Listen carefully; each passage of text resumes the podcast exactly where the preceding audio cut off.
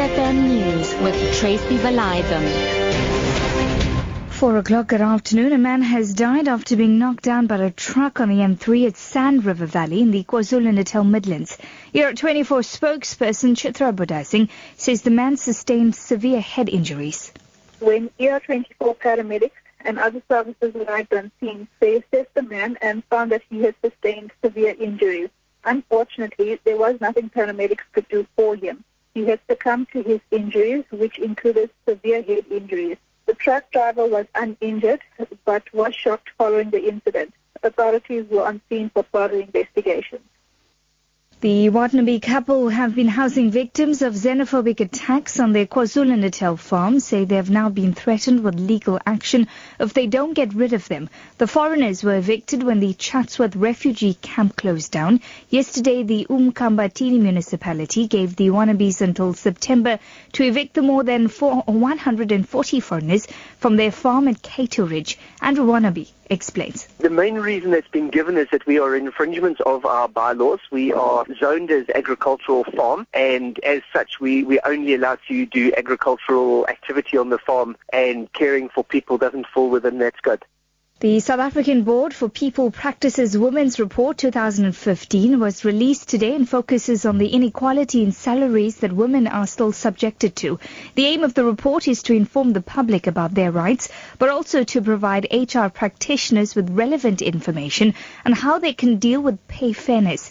Anita Bosch, one of the leading authors of the report and an associate professor at the University of Johannesburg, says they timed the release of the report to coincide with the start of Women's Month. This resource is important because firstly it links to the South African legislation. There's been a legislative change in terms of the Employment Equity Act and a greater focus on pay equity for all diversity categories, but more specifically on women, and that was what the research was about. I think it also highlights the very real issue that women are still and, and continue to be paid less than their male counterparts for work of the same value.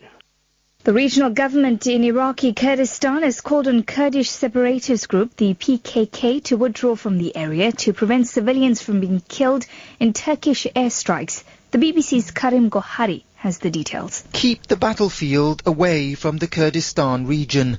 This was the message to the PKK from Masoud Barzani, the president of Iraq's Kurdish region. The statement came after reports a number of civilians had been killed and homes damaged in Turkish airstrikes on PKK locations in northern Iraq. Ankara has carried out hundreds of raids on the rebel group's bases on both sides of the Iraq-Turkey border. Back home this afternoon, Water and Environmental Affairs Minister Edna Molewa has honored the men and women who work as park rangers. Molewa addressed about 200 people at the commemoration of World Ranger Day at Marakele National Park in Limpopo. Molewa says poaching of wildlife, especially the rhino, has added more responsibilities and risks for rangers. She's added that government will continue to support them. We really would like to, on this World Rangers Day, pay tribute to all our rangers across the world. We are very proud of them. They are really facing difficult challenges. Their day-to-day work is ever evolving.